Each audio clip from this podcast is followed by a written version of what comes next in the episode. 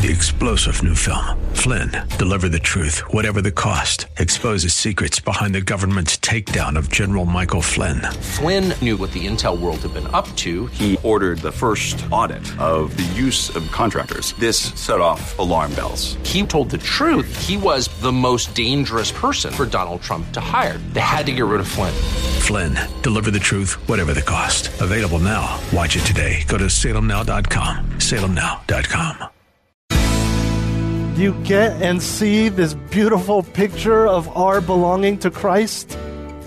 We give up self for the privilege of saying, I belong to someone, something better. Join us now for Grace to the Bay as we glorify the Lord Jesus Christ through sound expository teaching by our teacher, Dr. Roger Chen. Grace to the Bay is the radio outreach of Grace Church of the Bay Area located in San Mateo. If you are blessed by Dr. Chen's message and are looking for a church home, you're invited to come worship with them.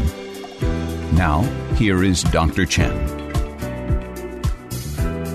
As we round off chapter 6 of 1 Corinthians this morning, we come to a very famous passage that provides an incredible promise regarding the believer and his relationship with God.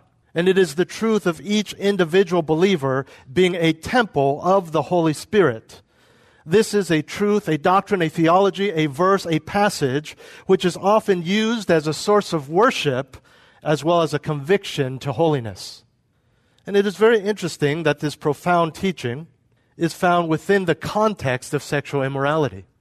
And so, what we find in our final passage of this series entitled God's Body, God's Choice, is both a clear evidence of the sinfulness of immorality and a broader doctrine that permeates every aspect of the Christian life. 1 Corinthians chapter 6, verses 12 through 20.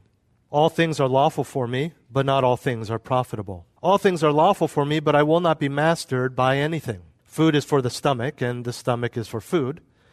But God will do away with both of them. Yet the body is not for immorality, but for the Lord, and the Lord is for the body. Now, God has not only raised the Lord, but will also raise us up through his power. Do you not know that your bodies are members of Christ? Shall I then take away the members of Christ and make them members of a prostitute? May it never be. Or do you not know that the one who joins himself to a prostitute is one body with her? For he says, the two shall become one flesh. But the one who joins himself to the Lord is one spirit with him. Flee immorality. Every other sin that a man commits is outside the body, but the immoral man sins against his own body. And our passage for this morning, or do you not know that your body is a temple of the Holy Spirit who is in you, whom you have from God, and that you are not your own? For you have been bought with a price. Therefore, glorify God in your body all holiness, all obedience goes back to the gospel. Everything revolves around who we are, who you are, and what Christ has done for you. Everything. It's not about politics. It's not about Trump. It's not about Biden. It's not about society. It's not about abortion. It's not about any of those things. It's because you are redeemed. Everything we do or believe must flow out of that. Whether it's immorality or any other sin, our motivation and ability to avoid temptation is found in our redemption. You cannot do it on your own strength. You cannot do it to try to achieve heaven. You can't work your way into the good opinion of God. You cannot improve on your relationship in His eyes. You're standing in His eyes. We are not legalists, we are the redeemed. And so this morning, four aspects of redemption that combat immorality. The first aspect of redemption that, com- that combats immorality is the constitution of the redeemed. Look again at the beginning of verse 19. Or do you not know that your body is a temple of the Holy Spirit who is in you? Uh, this is basic to the Christian life and fundamental to a proper understanding of sin in general. Previously, in chapter 3, verse 16, Paul referred to the church, the, the church as a whole, as, as an entity, as the temple of God. And we know that from the grammar in the Greek. Here, he is specifying that every individual believer is a temple of the Holy Spirit. Every one of you. You are a temple of the Holy Spirit. And to make things clear, he points out that this is not a general statement of Christian holiness. It's not just a, a synonym for redemption, but that the Holy Spirit is literally in each and every one of us and millions around the world throughout history. If you recall, he uses the from uh, 316, it's the same word here, the word temple, it's the dwelling place of God. And of course, it's a, a reference to the actual physical temple that once stood in Jerusalem. And that physical temple was very large and had different parts. The temple had different places. The physical temple had the outer courts and the all too familiar inner sanctuary, only for specific people, for direct access to God. The word that Paul uses here is the inner sanctuary. But where once only the high priest could access God in that sanctuary, now we are the place and the Holy Spirit comes to us. In the synoptic gospels, that is Matthew, Mark, and Luke, we read of the amazing scene upon Jesus' crucifixion and death where the veil, the curtain that was blocking the entrance to the in, inner sanctuary, it is torn in two symbolizing the free entrance into the presence of God by any who believe in Him. In other words, it was no longer just for certain individuals. And you didn't have to do all this ceremonial washing because Christ just did that for you on the cross. The incredible picture of access is made all the more incredible by the reality of the Holy Spirit.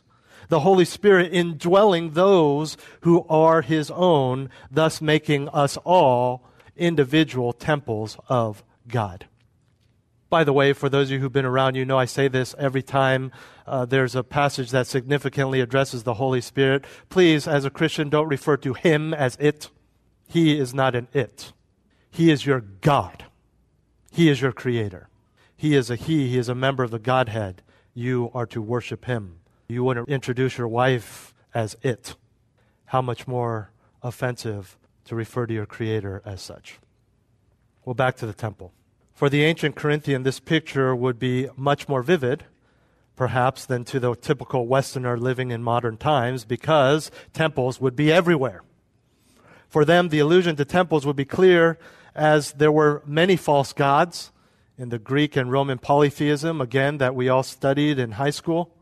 Specifically, in this context, we know of the temple to Aphrodite, which was in ancient Corinth, and in that temple, fornication was considered a form of worship, a type of consecration, if you will, rather than desecration. And I mentioned before in our series that there were prostitutes engaging in immorality, specifically at that temple, as part of their worship. What I didn't mention is that these women were actually priestesses of Aphrodite. It was an official function. And as any good servant of a god or goddess, they engaged in acts that, in their minds and according to their religion, helped others worship, in this case, through prostitution, through immorality. As for the temple of the true God, just as the temple in Jerusalem housed the presence of God, so today the believer's body houses the Spirit of God and the significance of your physical body and what you do with it couldn't be more clear. It is significant. It is important. Understand this reality. How this plays out, we, we don't fully comprehend. Our minds are finite. He's not locked in there. It's not, he's not just in you. It's not a situation where there's just one. We know that he is omnipresent. He is spirit. But understand that this is not just some unique statement regarding Christian anthropology or a biological description. It is a spiritual reality that has great and grave bearing on everything that we do, everything that you do. And for us, Christians, the point is clear. When you defile your body with acts of immorality, you are not just defiling your body you are defiling that which is the sanctuary of the Holy Spirit. You are defiling a temple of the Holy Spirit. You're not defiling Him. You can't do that. But you need to understand what your body is God's body, God's choice. You are a temple of the Holy Spirit. What makes it gross is not what you did or where you did it or what you did it with, it's that you did it at all as a temple of the Holy Spirit. This is the reality of the redeemed, who we are, our makeup, our constitution. And Paul presses this point further in the rest of verse 19, which brings us to the second aspect of redemption to combat immorality, the command of the Redeemer. We just saw, Do you not know that your body is a temple of the Holy Spirit who is in you? And then we see his command, whom you have from God, and that you are not your own. The residency of the Holy Spirit is not just an issue of empowerment and conviction for the believer, it is a matter of authority over the believer. This goes back to us underplaying the role of the Holy Spirit. We know that He has a unique role that we're thankful for.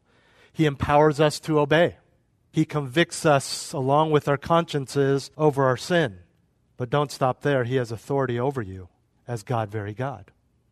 This great truth of the Christian being the sanctuary of God is a gift. It's an amazing gift. The Holy Spirit, Paul says, was given to us by God. The reason he is here with us is because of God's grace. And since all of this is true, we are not our own. We belong to God. But the vocabulary and imagery Paul is using here comes from the slave market of his day, which we'll see more of in verse 20. Many of those slaves under the Roman Empire were enemies that had been captured in war. And those individual captives from other lands could be purchased for a price. And according to Roman law, those who ransom these captured enemies then become the property of the person who freed them. We understand how slavery works. And this individual that was purchased now belongs to this Redeemer. In the same way, Paul is saying that we now belong to God. As stated last week, our redemption is not just found in our immaterial selves, but He has redeemed our physical bodies as well. So when it comes to the misuse of our physical bodies for immorality, Paul is saying that your body is under the authority the command of God. So stop doing with it whatever you want, as you please, do with it as God desires. In other words, you are not given the right to use your body however you want. The ability, yes. The right, no. You've heard me often speak about your possessions belonging ultimately to God.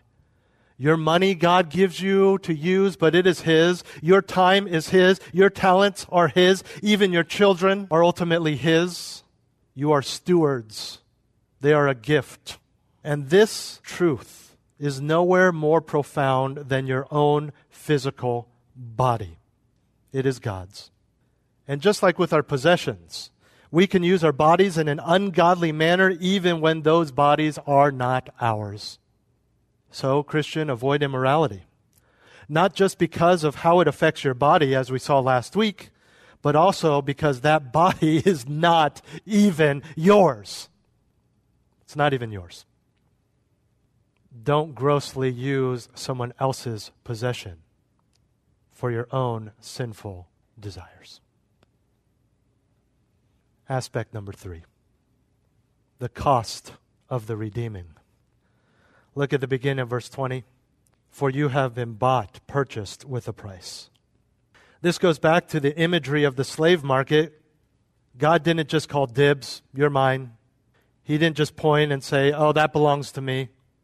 You belong to Him because He bought you. You belong to Him because He purchased you. You were a captive of sin, and He paid your ransom. This word bought is an old word that simply speaks of buying something in the marketplace. Now here Paul doesn't mention the price, but we know what it is. 1 Peter 1:19, the precious blood of Christ. Matthew 20, 28, he gave his life a ransom for many. It's because of this that God has the right of ownership over our bodies. It's not a fact of creation, it is a fact of redemption. It's because of this that God has the right of ownership, proprietorship over our bodies. It's, it's His. And the word for here that he, he begins with shows that Paul is explaining why and how we are not our own. And we see an emphasis on the fact that the body is for the Lord, back in verse 13, in that we are his rightful possession. And the evidence of this twofold reality of the indwelling of the Holy Spirit and the redemption we have through the sacrifice of Christ. We are His because of those two things. And when a slave was purchased back then, the slave now gave everything he had in terms of his abilities, his existence, to the new owner. And it involved a choice to relinquish your own status or pursuit of it, your own selfishness or pursuit of it. And in doing so, there was an emphasis in the slave's life of his new connection to someone who was higher up in the social structure. Do you get and see this beautiful picture of our belonging to Christ? We give up self for the privilege of saying, I belong to someone, something better God and His kingdom. We give up our sin. We give up our selfishness. We give up our, that's mine, this is mine, these are mine, I look at what I want, it's my house, they're my kids. You're saying, no, no, no, I don't want God. I don't want to be claimed by the creator of the universe. And why not? Because you like stuff too much? You like, you like your own sin? You're going to capitulate out of the fear of those that your God will one day judge or hopefully redeem? Doesn't make any sense. I get it. Easier said than done. But you got to grasp this principle. There is a connection to someone greater, and that came at a cost. He bled and died for you. Well, we've seen the constitution of the redeemed, the command of the Redeemer, the cost of the redeeming, and finally the conclusion of the redemption. What's the end goal? After all has been said and done, what is the conclusion? Therefore, glorify God in your body. This is the point of it all these two verses, this whole passage, your whole life. We glorify God in all things, but especially in our bodies, by refraining from sexual immorality. In the same vein as the relinquishing of the rights of ownership over our beings, over our bodies, we glorify God because that's what's called for under this new management you know that repentance is a 180 degree turn. We see, uh, we, for the sake of time, we won't go there. Though the word repent or repentance is not used in Ephesians chapter 4, we see many examples of that. The thief should not just stop stealing, he should start working and then give to others. If your words tear people down, don't just stop talking, start encouraging, edifying, glorifying be a part of the grace of God to others. It's a 180 degree turn. You've heard me say this before. If you're going home after service and you live in San Francisco and you actually accidentally get on the 92 and find yourself in Fremont, that doesn't help. It's 90 degrees. You don't say, let's keep going, we'll get there. You got to turn a whole 180 degrees around. And so when it comes to this, you can't just stop doing something it's not enough to end that affair. It's not enough to stop looking at things or thinking lustfully about another person. That's step one. That's good. But that's just 90 degrees. That's just put off. You must also put on, which in general terms is right here glorify God in your body. In other words, just not doing something is not enough. Now use your body for service to the Lord, His people, and the world. If you're married, stop that and start rekindling your marriage and working on it emotionally, spiritually, and physically, as we'll see in chapter 7. Don't just turn off the computer. Start using your computer for good. Start using your time for good. Don't just stop those fantasies in your mind. Use that incredible gift of a human brain that God has given you for good. Start edifying and encouraging and serving the people that you once just used as objects in your mind. See, the slave who is purchased at a high price does not just move into his master's domain and just lounge around doing nothing. He works. He adopts his master's values. He follows his master's orders. He lives in accordance with his new identity by representing his master. Turn with me to Romans chapter 12 and verse 1. He says, Therefore I urge you, brethren, by the mercies of God, to present your bodies a living and holy sacrifice, acceptable to God, which is your spiritual service of worship. All of that, pages and pages and pages and decades upon decades of writing in the Old Testament telling us about the sacrificial system says, now you're it. How thankful for, are we for the incredible wisdom of God that He gets that we wouldn't get it, and He puts living sacrifice. Present your bodies a living and holy sacrifice, acceptable to God, which is your spiritual service of worship. Serve God, obey God, be holy. And as I've mentioned to you before, one pastor, one commentator once said, the problem with living sacrifices is they have a tendency to squirm off of the altar. That's what we do when we sin. We want to present ourselves, but we kind of take a step back, especially when it comes to this sin. So let's endeavor to do that. How more clear can this be? Present your body as a living and holy sacrifice. This isn't just physical body, you understand, but everything you do with your body, as we saw last week. Every word, every thought, every keystroke, every step, every phone call, every Zoom call. It's all about redemption. Four aspects of redemption that combat immorality the constitution of the redeemed, who we are, a temple, the command of the Redeemer. We are his temple because he purchased us with his blood, the cost of the redeeming and the conclusion of the redemption glorify God in your bodies. Or do you not know that your body is a temple of the Holy Spirit who is in you, whom you have from God, and that you are not your own? For you have been bought with a price, therefore glorify God in your body. When I was in seminary, I was driving a car that belonged to my brother. It was a nice car.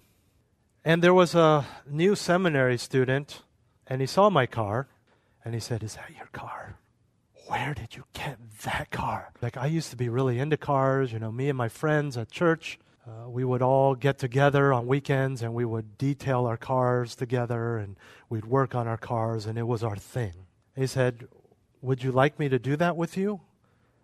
And we can hang out and I can show you how to do it. You know, you can drive your car out and we'll, we'll wash it. We'll detail it together. He said, Well, if you're going to come, here's what you need. And he gave me a list of supplies to purchase of all the things that he listed, I only remember one to this day. Keep in mind, this was almost 20 years ago. He probably mentioned things like buckets, microfiber mitt, things like that. I'm just guessing because that's what everyone uses. I don't remember. But I do remember the one thing that he added to his list. Keep in mind, we're talking about washing a car. He said, and bring a box of Q tips. Now, you got to be really into detailing cars if you need to use Q tips. What do you, I mean, I can't even think of what I would wash with a Q tip. But he was into cars. And he knew a lot about detailing. He knew a lot about making a car look perfectly clean. And so he would use Q tips. When we talk about sexual immorality, what's your Q tip? It's just a fleeting thought, and it's just that one girl that I think about, and I, I rarely see her. Not a big deal. Bring out your spiritual Q tip. Because you see, my friend in seminary, he wasn't concerned about the people who would see my car going 65 miles an hour on the 405. He cared about what he knew, what he was concerned about. He knew that there was a tiny little seed or bit of dust under that that he needed to get with a Q tip. And perhaps because of his background, he was concerned about other people who knew what cleanliness, holiness looked like that would, whew, she's a beauty. God. That's who we should care about. Doesn't matter if she knows, doesn't matter if he finds out, doesn't matter any of that. Doesn't matter if you were saved, doesn't matter if you cleaned your cash, it doesn't matter. God knows. And God wants you to deal with all of it, even if it means something no one else will ever see, no one else will ever notice, and something that you need to dig deep to even find yourselves, use a Q tip. Get rid of all of it. Despite the world's many, many justifications for sexual immorality, it is sin. But when we take the Bible seriously and literally, it doesn't mean that we're prudes or that we're legalists. It means we recognize that we are a temple of the Holy Spirit. We know that we were bought with a price and we strive to glorify God with our bodies. In other words, whatever level of repentance we need, no matter how much we go against the grain of society, no matter how much it hurts, no matter how many Q tips we need, we acknowledge that it is God's body, God's choice.